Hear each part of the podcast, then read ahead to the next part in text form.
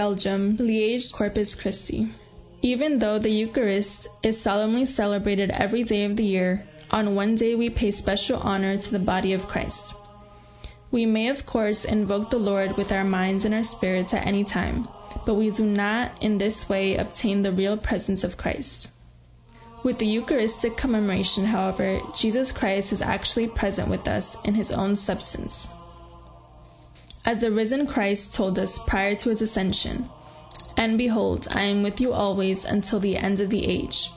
He would remain and be with them even by his bodily presence. Quoted from Pope Urban IV's Transiturus de Hoc Mundo.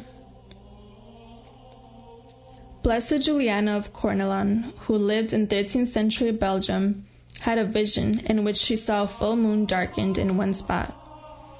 She heard a mysterious heavenly voice state that the moon represented the church at that time, and the dark spot showed that a great feast in honor of Corpus Christi was missing from the liturgical calendar.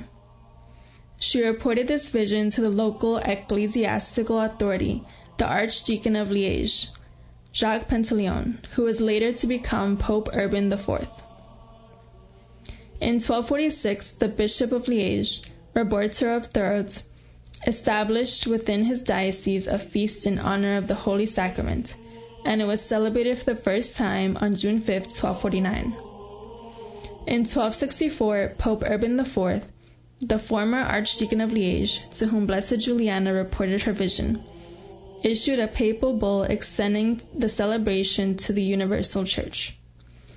He also commissioned St. Thomas Aquinas to compose the office for the Mass and liturgy of the hours for the feast.